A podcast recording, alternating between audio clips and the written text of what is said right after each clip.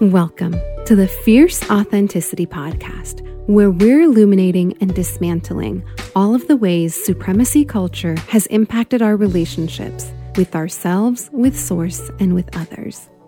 Not just the overt ways, like racism, sexism, ageism, alcoholism, and all the other isms, but also the sneaky, cunning ways you wouldn't have thought of, like perfectionism, imposter syndrome judgment, burnout, the not enoughs, and the hustle to achieve.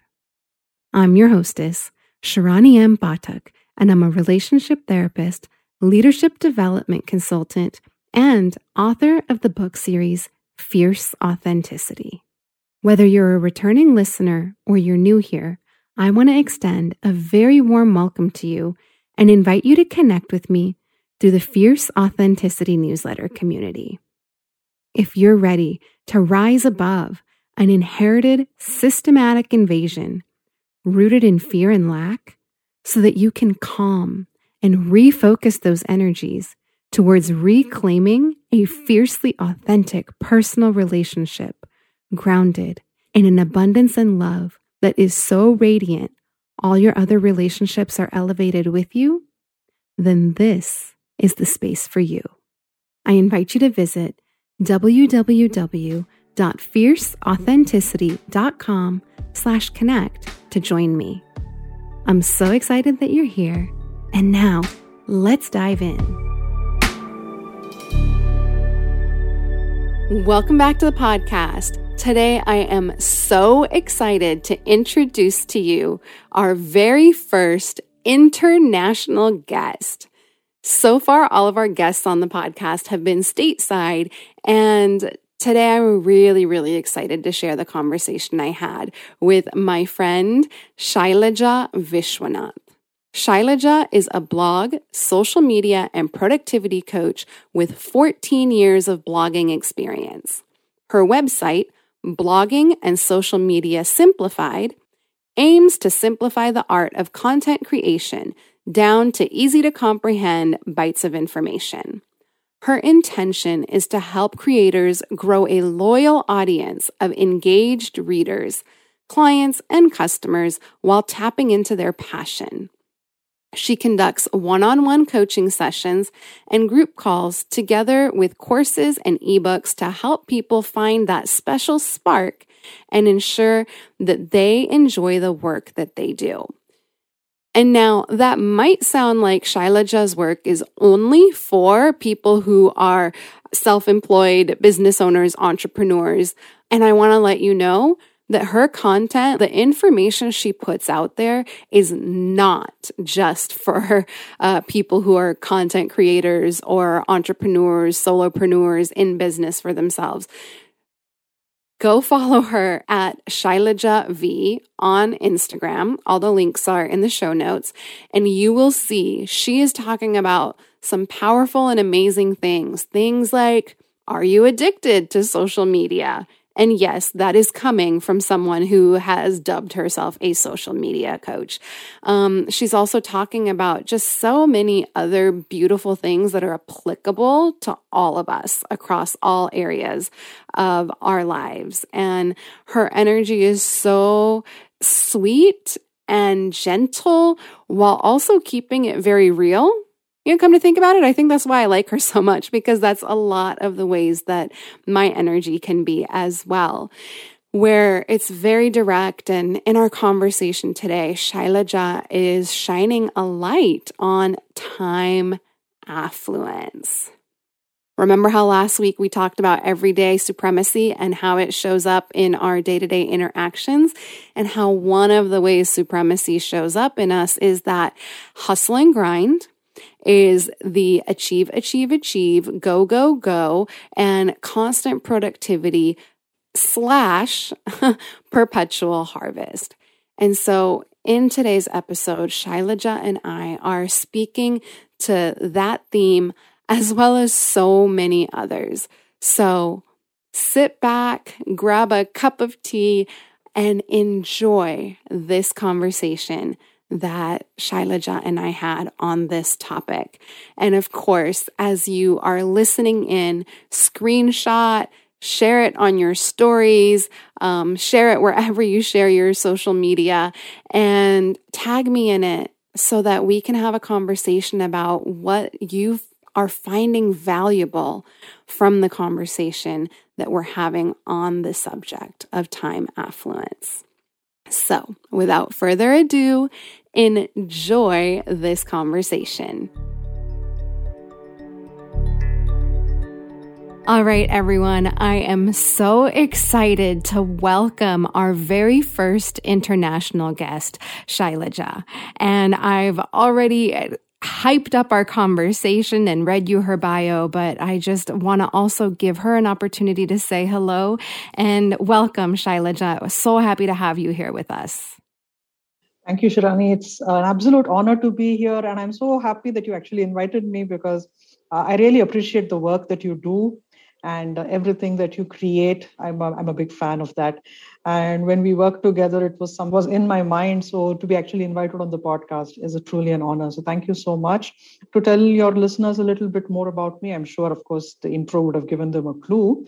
Uh, i'm a blog and social media coach and i've been doing this particular business for a little over three and a half years now.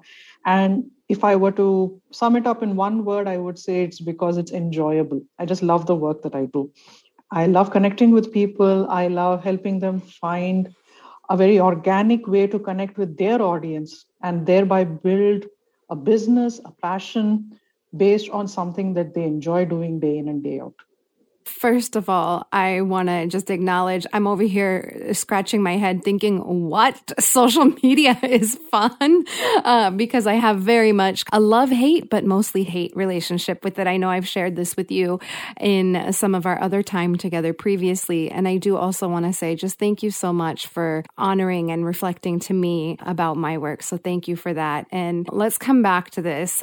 How is social media fun? Please help me understand. Because as someone who uses it in my business, which obviously is what you do coaching in, it's really, I find it can be like, it just feels like having so much to do when there's already so much to do. I, I, totally get that. And as somebody who has been active on pretty much all of the big social media platforms that Facebook, Twitter, uh, LinkedIn, and Instagram, what I've realized over time is that the way we use social media has to be just from a space of authentic connection.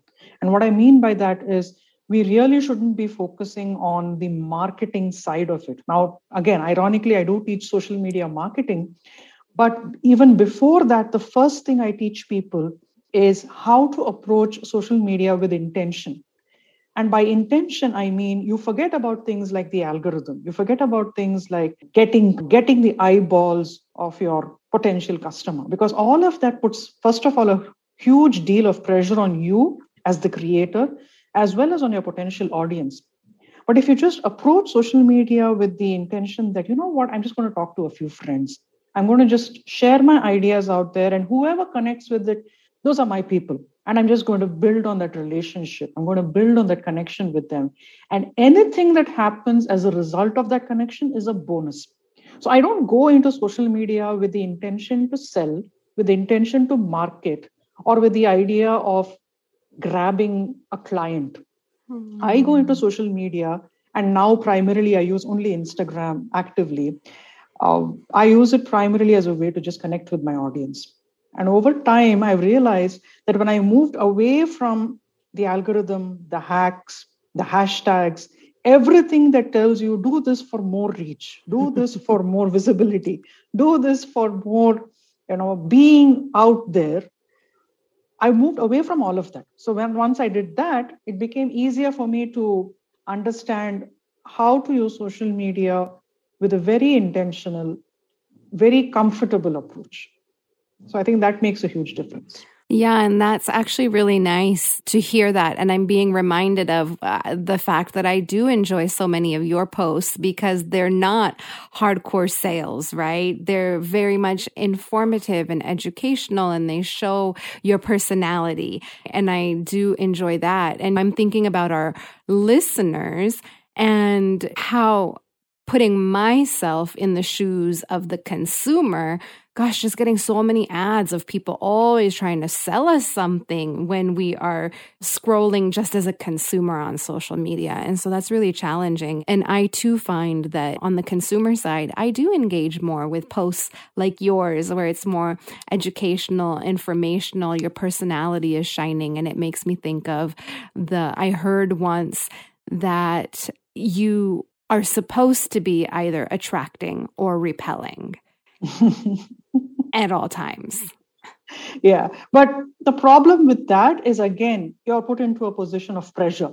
Mm. Because when you are in the position of saying, I have to attract something or I have to repel something, you're in a position of what I call action and doing.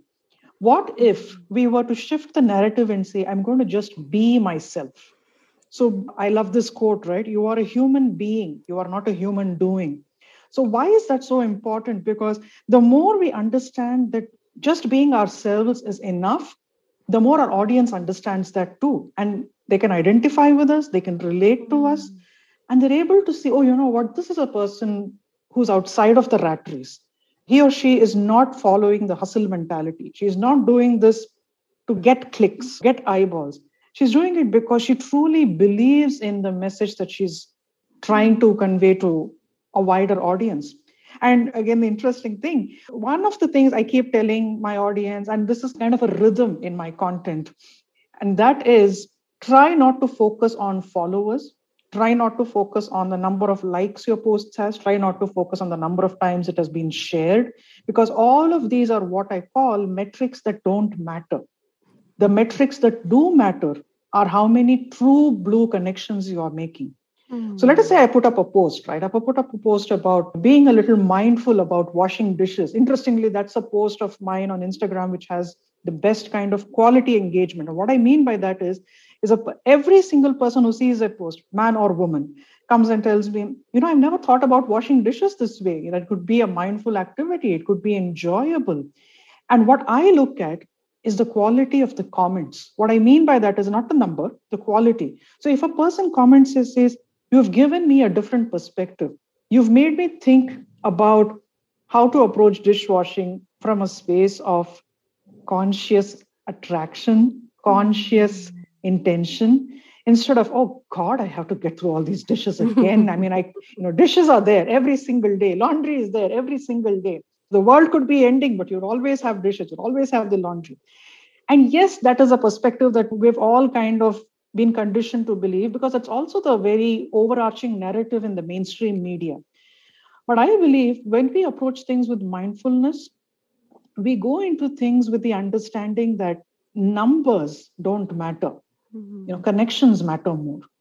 Yes, and you said so many wonderful things in there, in particular about human beings, not human doings, right? And and what you're saying about that quality of connection. And I think that's one of the things that social media has has lost in some ways is the quality of connection. I just love that. And then coming back to that human being versus human doing. That feels like the perfect segue into our topic today, which is about time affluence.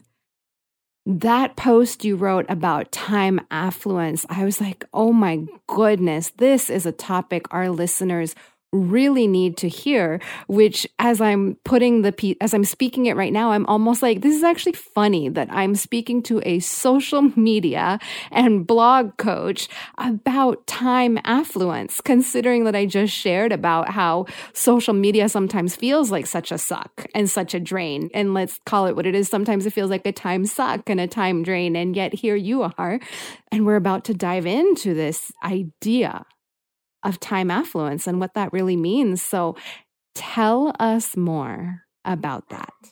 Oh, I'd love to do that.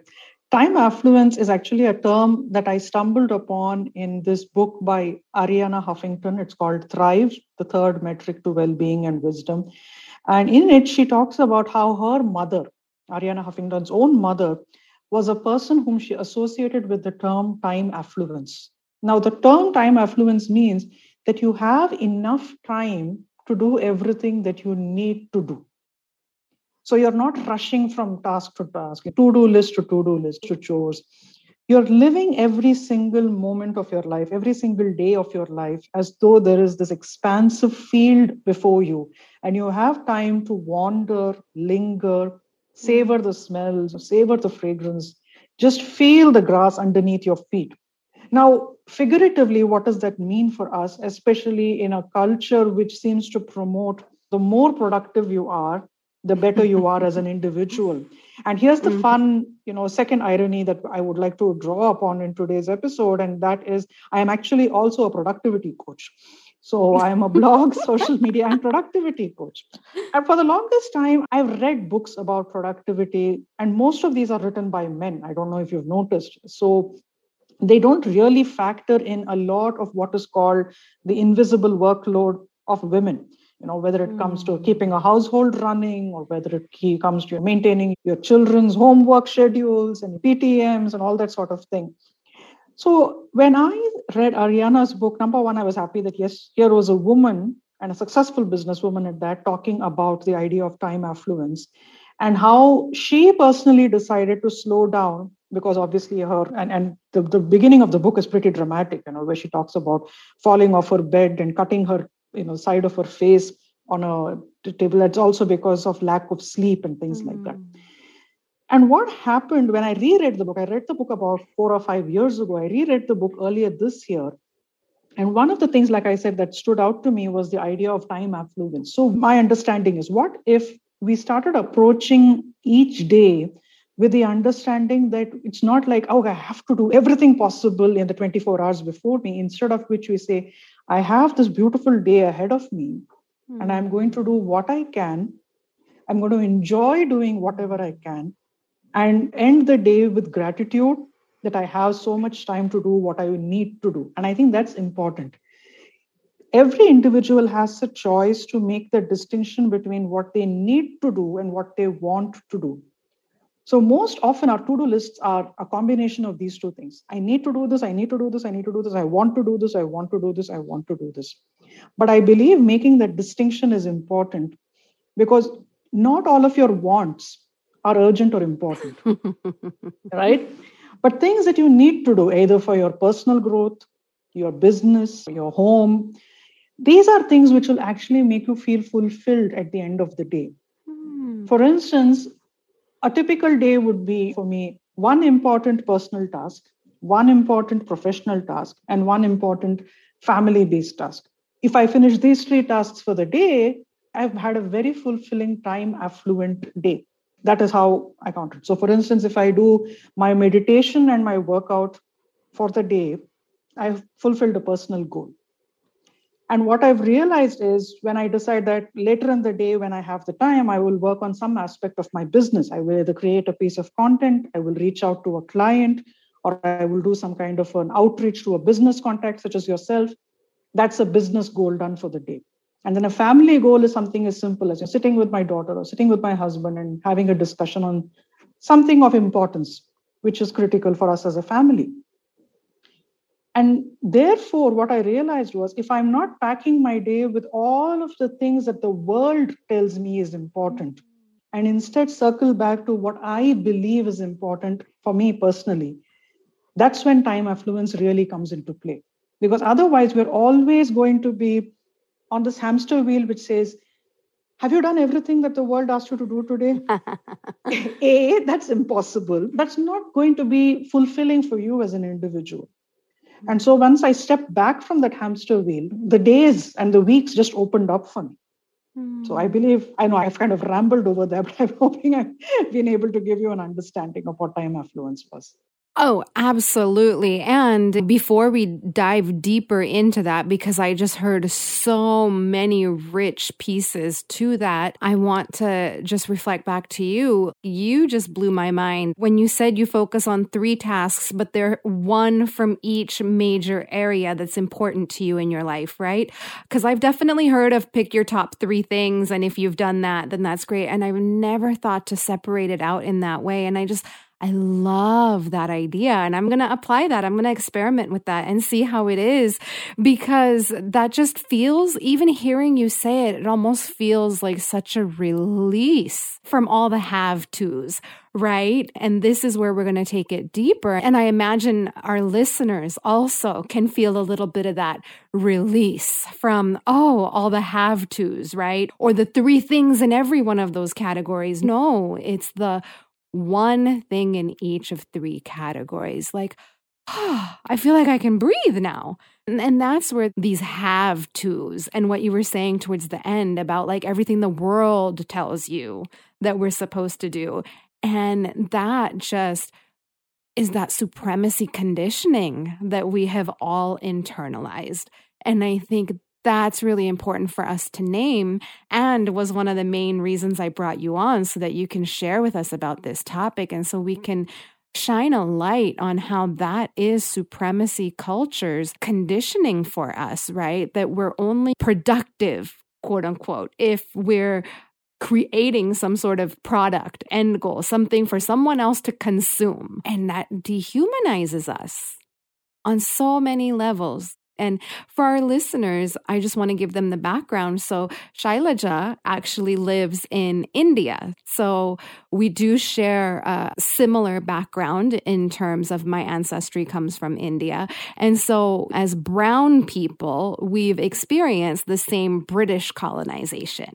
I live in Silicon Valley. I see this day in and day out where I, I call it imported, where they import their workers still from places like India, where there's that tenacity to work really hard and be really productive. And they don't speak up, they don't speak out, and they'll just, yes, sir, whatever the boss needs, right? Like there's this energy of just being subservient to whatever it is that the boss or the world wants. And I'm just going to stop there because I can feel us dropping into a very deep space with this.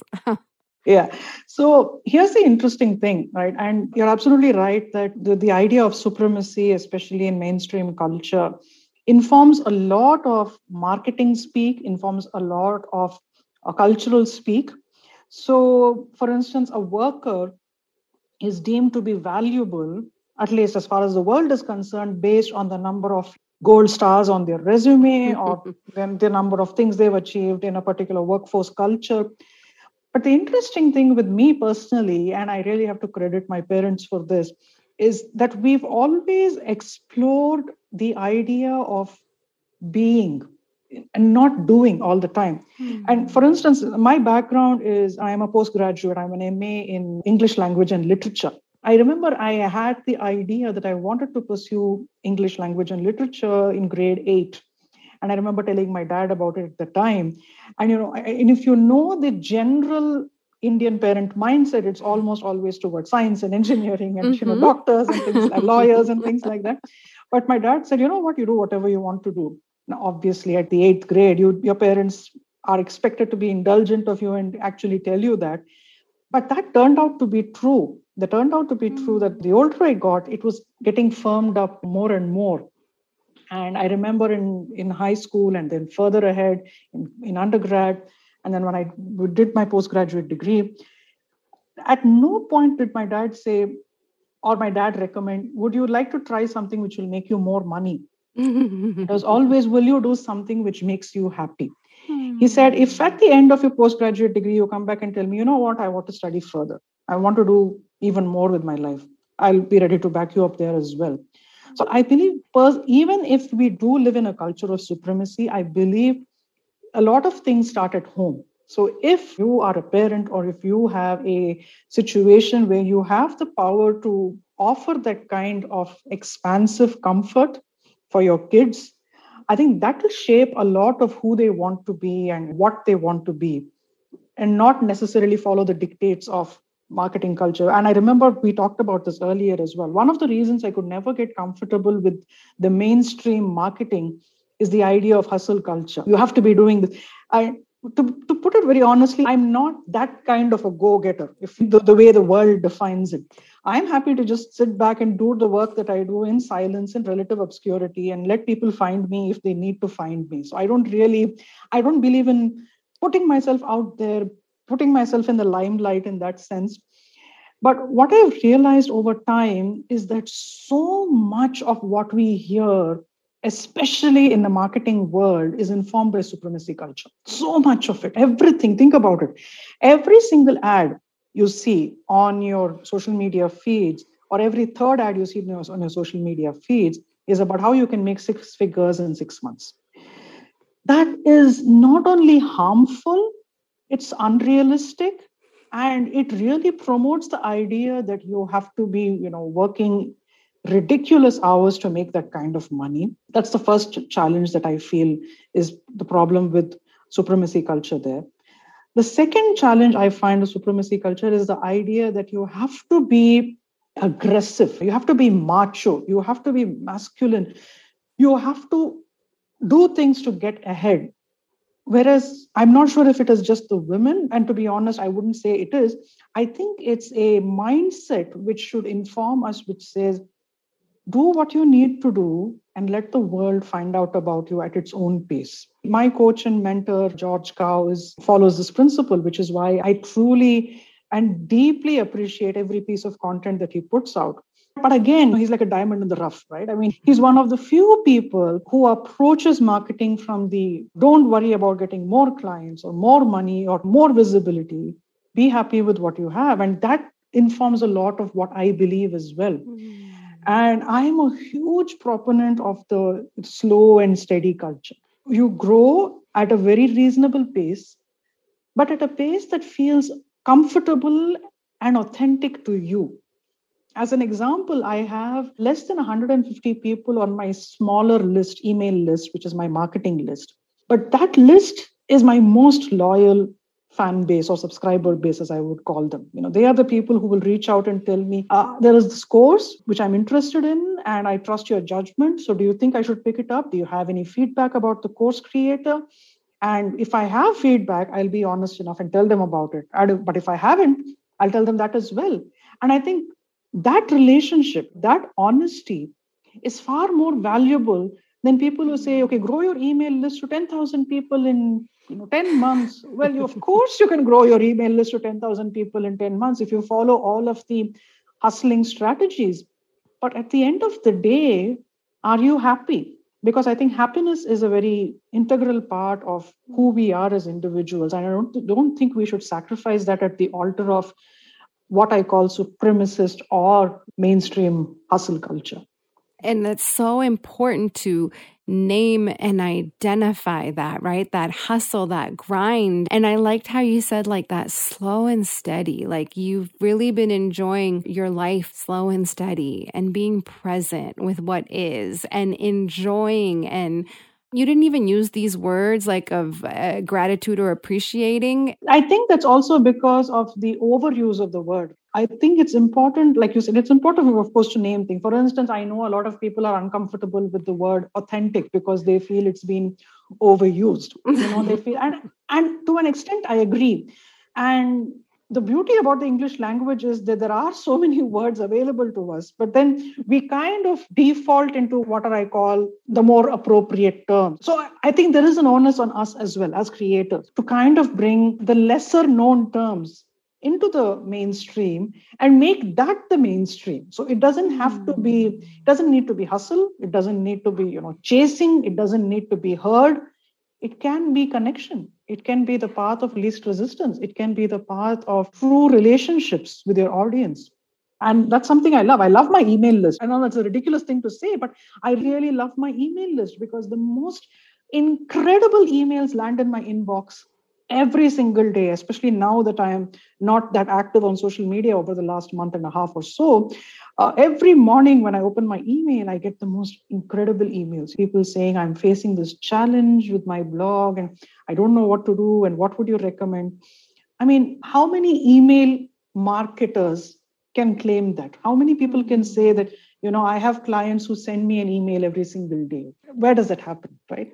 Right. It doesn't, unless you're doing things differently right? And this is where to wrap it all together, what you were saying in the beginning is that this undoing of supremacy culture really starts at home.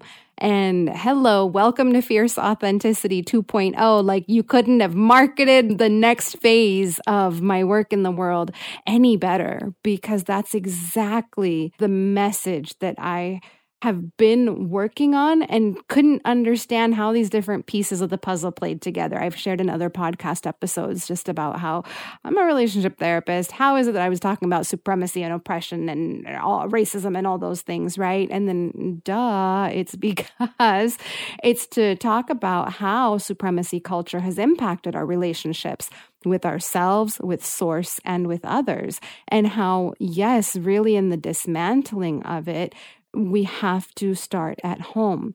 First, our home, our body, internally our home, and then with our children, our spouses, our elderly, even, right? Like really bringing that and starting at home. And that's how it gets to trickle out. And the fact that you're talking about doing things in a way that is just so counterculture, that is the rebellion that is how we heal through.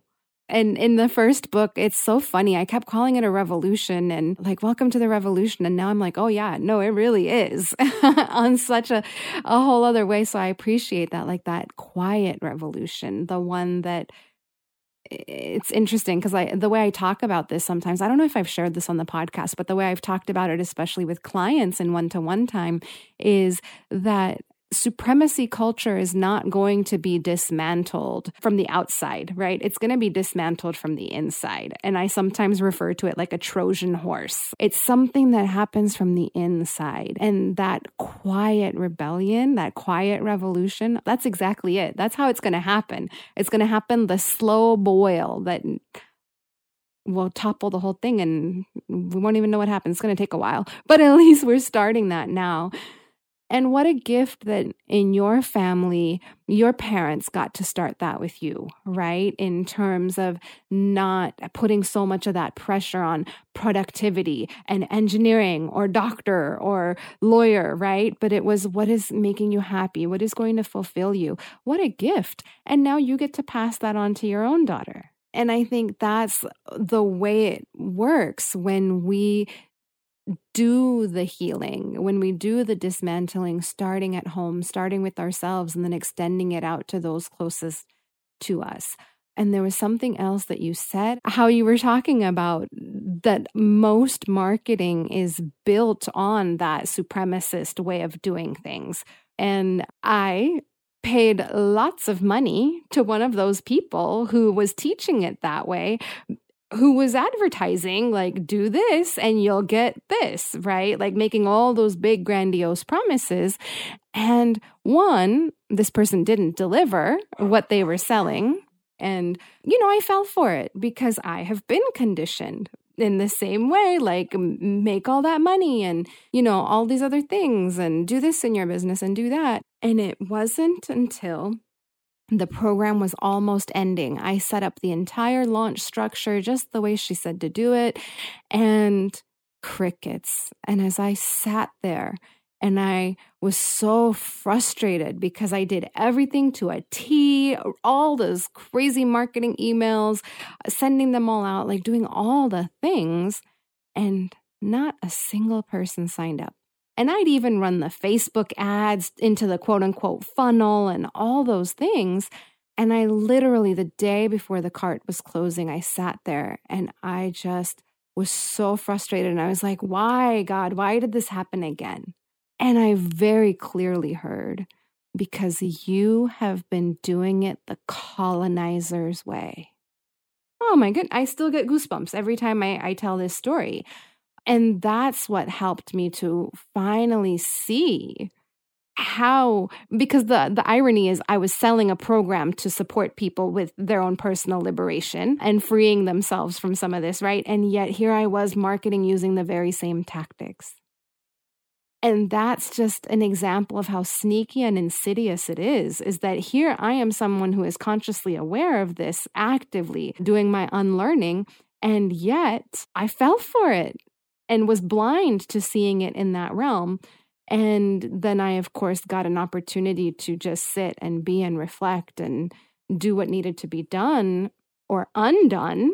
Be, actually, I needed to be so that all of that could be undone. And it's a continuous process of unlearning and learning and being so mindfully aware and catching myself when I fall into it. And it's one of those things where, to me, this is a practice that we have to cultivate because it's going to pop up at times where we least expect it.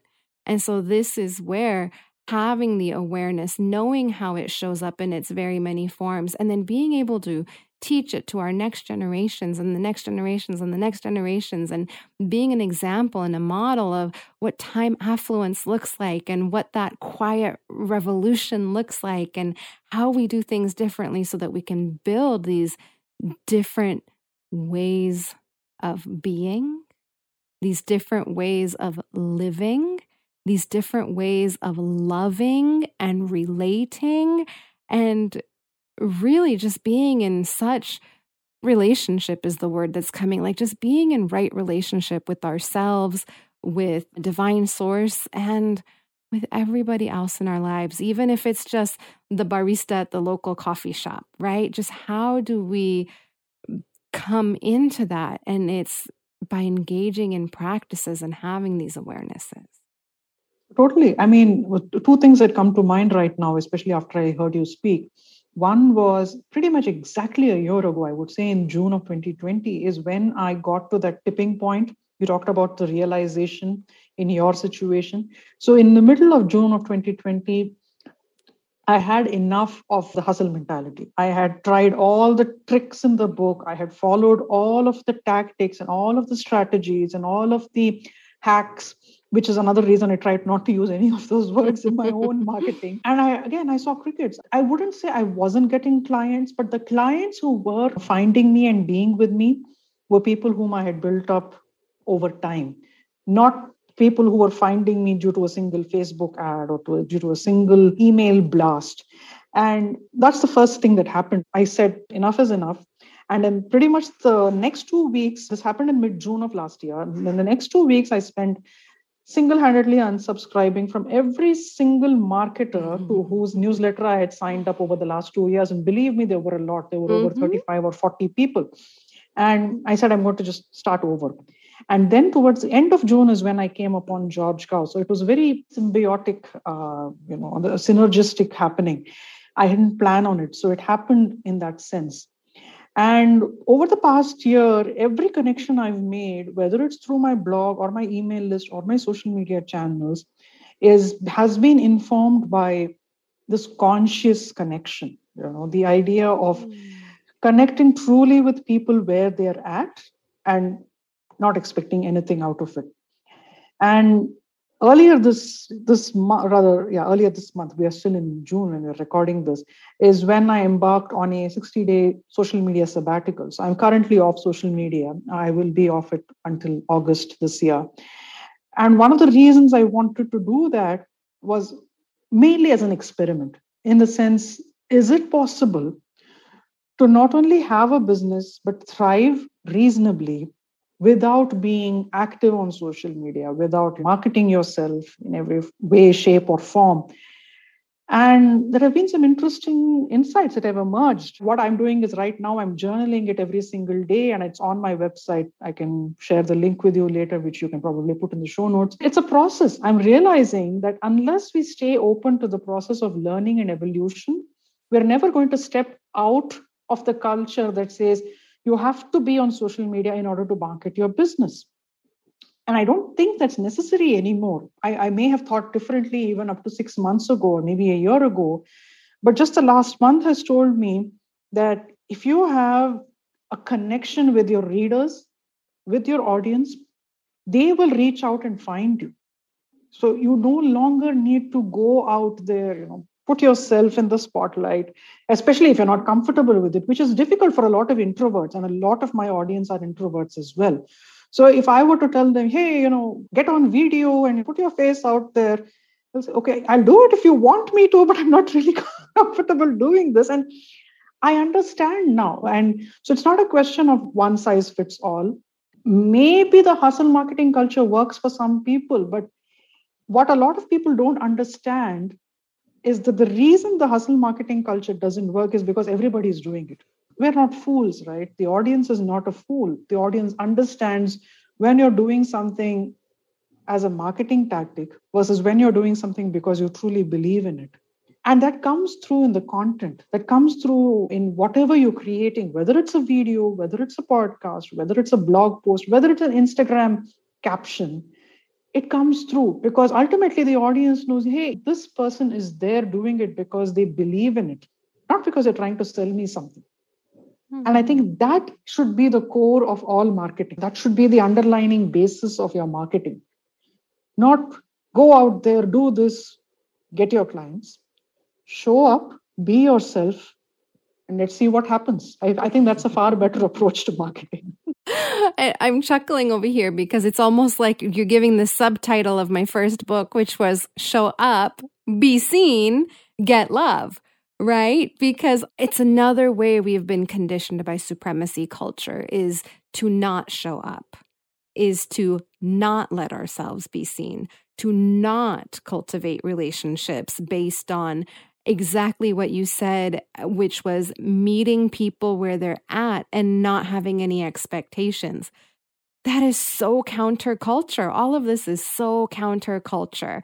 And I appreciate how you spoke about like the shifting of culture and how it works just little by little. It's almost like all of a sudden I think of the saying, like, how do you move a mountain? And it's like one spoon at a time.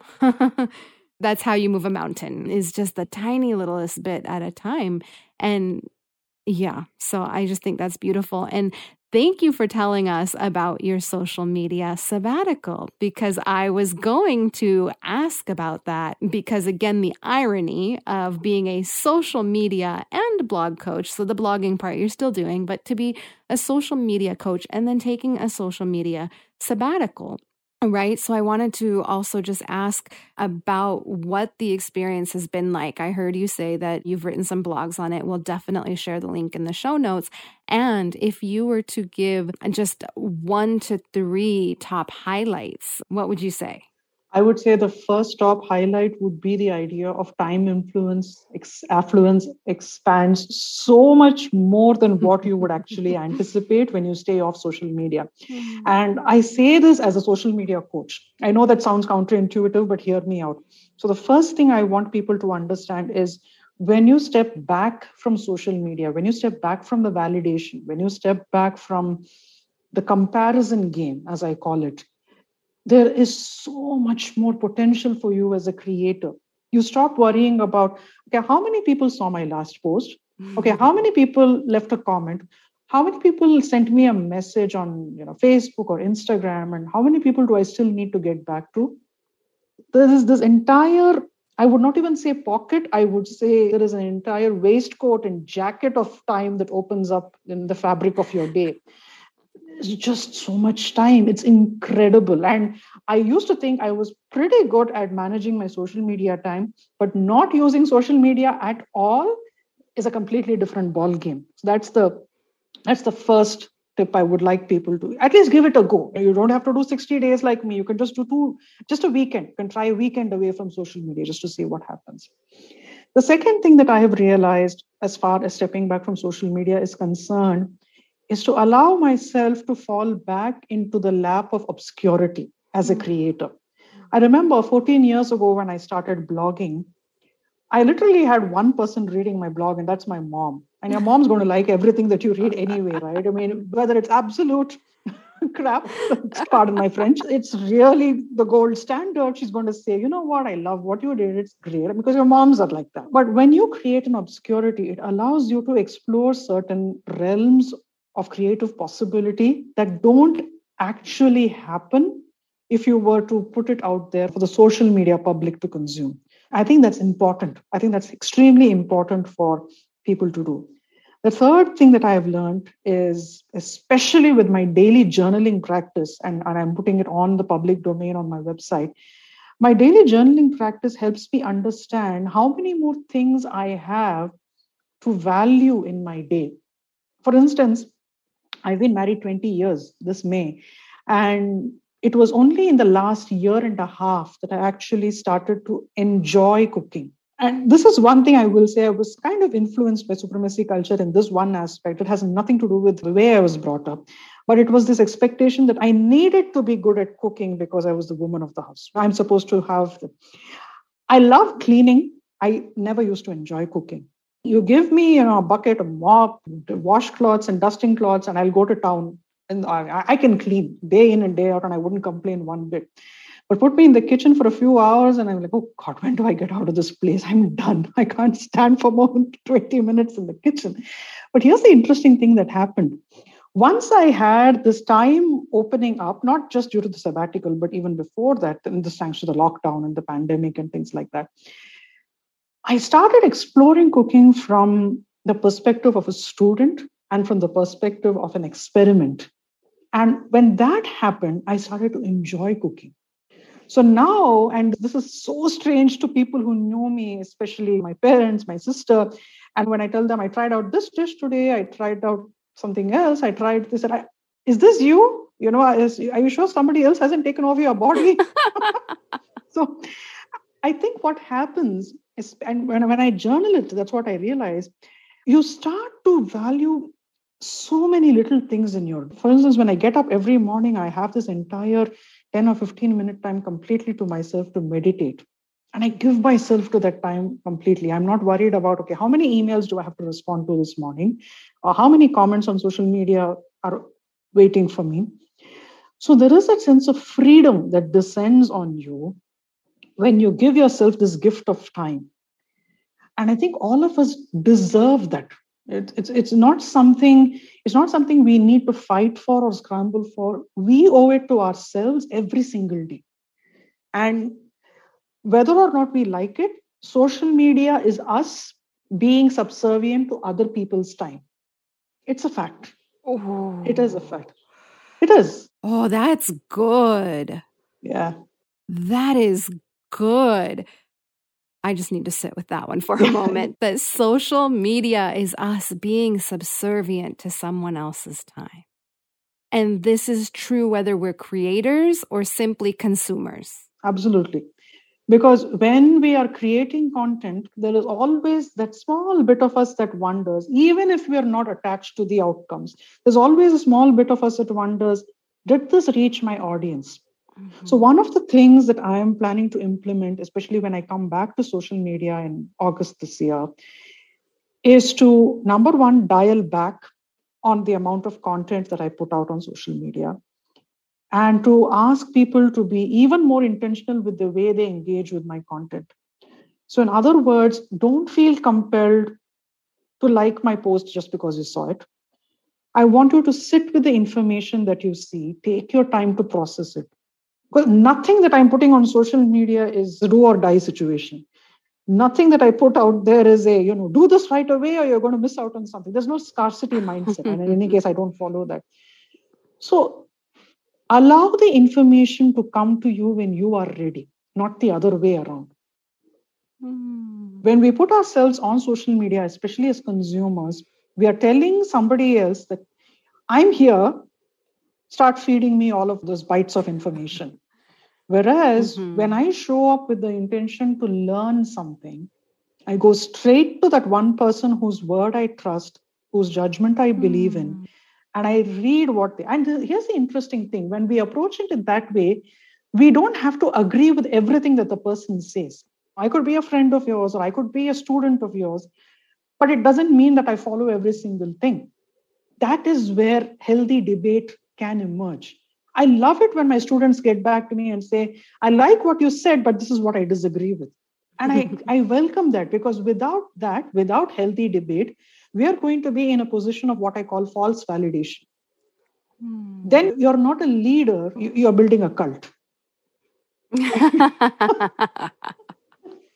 right mm-hmm. we don't want we don't want yes men and yes women right we want people who get up and say I like this, but I'd like to challenge you on this one thing you spoke about. Is there another way we can discuss this? That's healthy disagreement. That's healthy debate. That's staying open to discussion.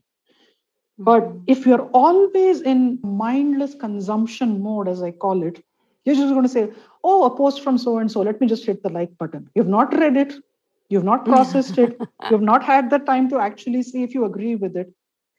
And therefore, you're feeding the social media beast because all the social mm-hmm. media bots see is that you liked so and so's post, you mm-hmm. like three of that person's posts. So let me show you that same person's post the next time. And you can't blame the algorithm because it's built by a machine.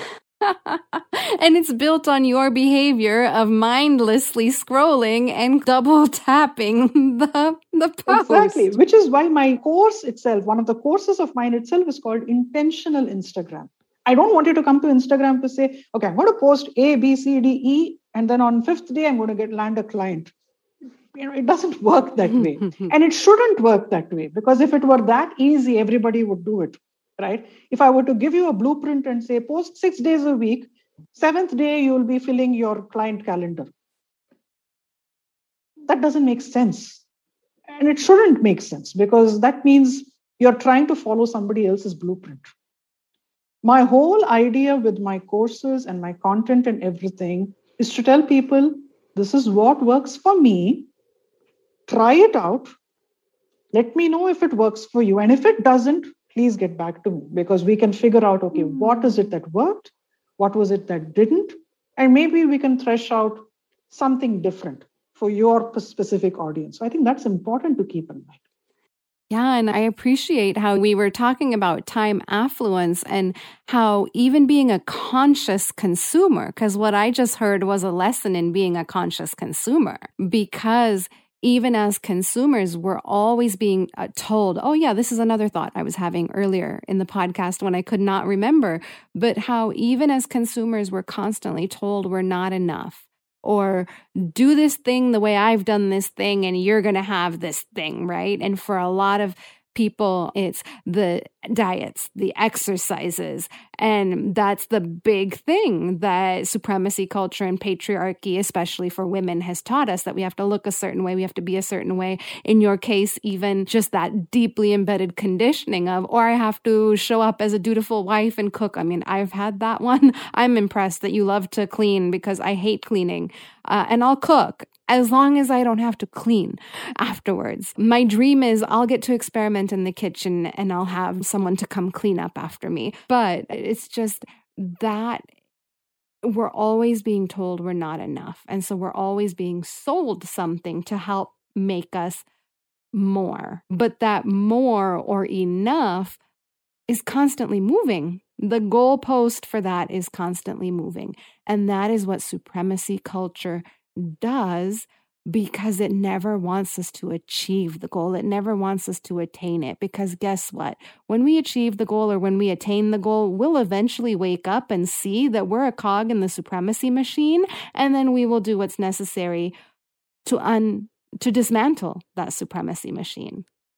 Right. And so that is why the it is always moving. And so I just love how time affluence and and conscious being a conscious consumer have just come in together. And thank you for sharing your top 2 lessons with us about the fact that like not having to focus so much on social media on your sabbatical like all of a sudden you've had so much more time affluence.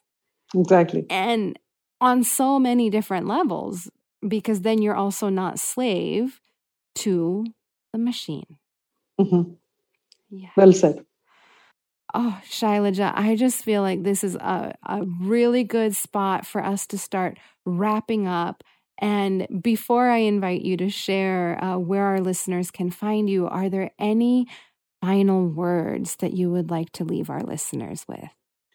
I think the world can use more people like you and the work you do, Shirani, because I believe that the more we put the spotlight on connection and authenticity, and like you said, moving away from supremacy culture, I believe these conversations are very important to have, not just with other people, but with ourselves. If I have to say one more thing, especially to those of your listeners who are business owners, it would be don't start a business for the money. Because if you are to start the business for the money, like Shirani said, that goalpost is always going to be moving. You're always going to say, Oh, I made X in you know January and I made 2x in April and then I made 3x in June, that means I can make 6x in a few months if I keep pushing myself a little further. And while that is not necessarily untrue, it's not necessarily healthy either hmm. because you're always going to be looking for the next best thing. So I would say you are perfectly and wonderfully you right where you are. And please keep having these conversations both with yourself and with other people and start slowly breaking down the shackles of marketing from the macho perspective and move into more heart based marketing. Oh, I love that. And for any of our listeners who are not uh, entrepreneurs, the same is true. It's not about having to hustle for that next thing, that next title, that next whatever, right? Like, just be. Absolutely. Just enjoy. Yeah. Because that makes the journey so much more enjoyable and special and connected. Well said. Yeah. Shailaja, where can our listeners find you? How can they connect with you? I know you also have a podcast, actually. And by the time this episode launches, you'll definitely be out of your sabbatical, that's for sure. So, where can our listeners find you? So, my website, that's shailajav.com. That is the primary place where you can connect with me. And as Shirani said, I also have a podcast. It's called Intentional and Creative Affluence with Shailaja V. And uh, apart from that, my most active social media channel, when I become active, will be on Instagram, same name, Shailaja V. So these are like the top three places that you can find me. My website, of course, has the links to my other uh, social media channels and, of course, my newsletter, you're welcome to sign up for that and i and as i tell my newsletter subscribers i never try to sell you anything unless you specifically ask for it so mm. my newsletter is very different from the ones you may be used to Yes, and this is very true. I have seen that and noticed that about you as well. And so just Thank you for joining us. Thank you for your kind words and reflections for me, and also for all of the wisdom that you shared with our listeners today about how they can take back their time and not be a slave and bound by these shackles in this machine. So, Thank you, thank you, thank you. I know it's like seven in the morning for you and seven in the night eh, for here for me when we made this conversation possible. And I'm just really grateful. So thank you for being here with us today. Thank you so much, Shirani. Like I said at the beginning, this has been an absolute honor. And thank you for letting me ramble. I think we went on and on. And given how we've been talking, I think we can go on for another hour as well. yeah, and and then that's why I hand select every guest that I invite. I it's really important to me that the guests that I introduce our listeners to really bring this heart centered, connected approach, and that it's really valuable because time is the one resource we don't get back. that is true. That is true. Absolutely. And that's the thing I would like to end the podcast on, and that is to understand that yes, although we don't get time back, the time we have right now is precious. And I realize that still creates a sense of pressure in people. So, my recommendation, especially from the perspective of time affluences, instead of thinking, I only have this day, tell yourself, I have this whole day in mm. front of me. It's a very slight reframing, but it allows you to truly tell yourself, if I have the next 12 hours or 14 hours ahead of me, what will I focus on today? And how will I make it matter to me individually? So, on that note, I would like to end. And once again, thank you so much, Shirani. And this has been an honor. And I look forward to the listening to the episode whenever it is live.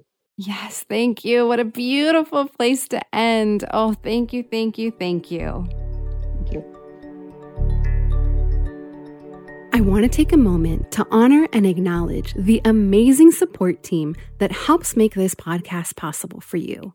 Starting with Diego Velazquez, our podcast editor and the talented artist who created our custom music.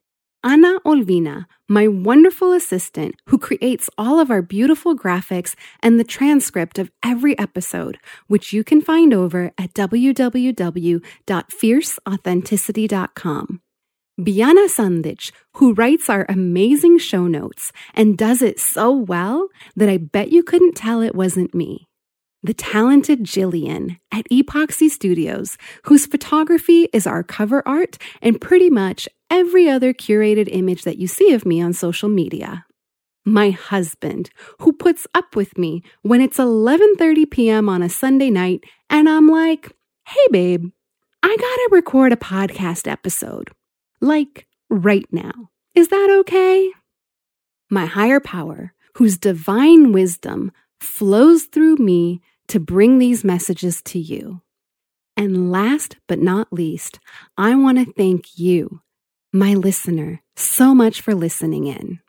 If you'd like to join the podcast support team, some ways you can do so are by rating and reviewing the podcast, sharing it with everyone you know, and, if possible, making a financial contribution through the link in the show notes so that you too can be part of the team elevating this podcast and making it possible to bring to other listeners like you.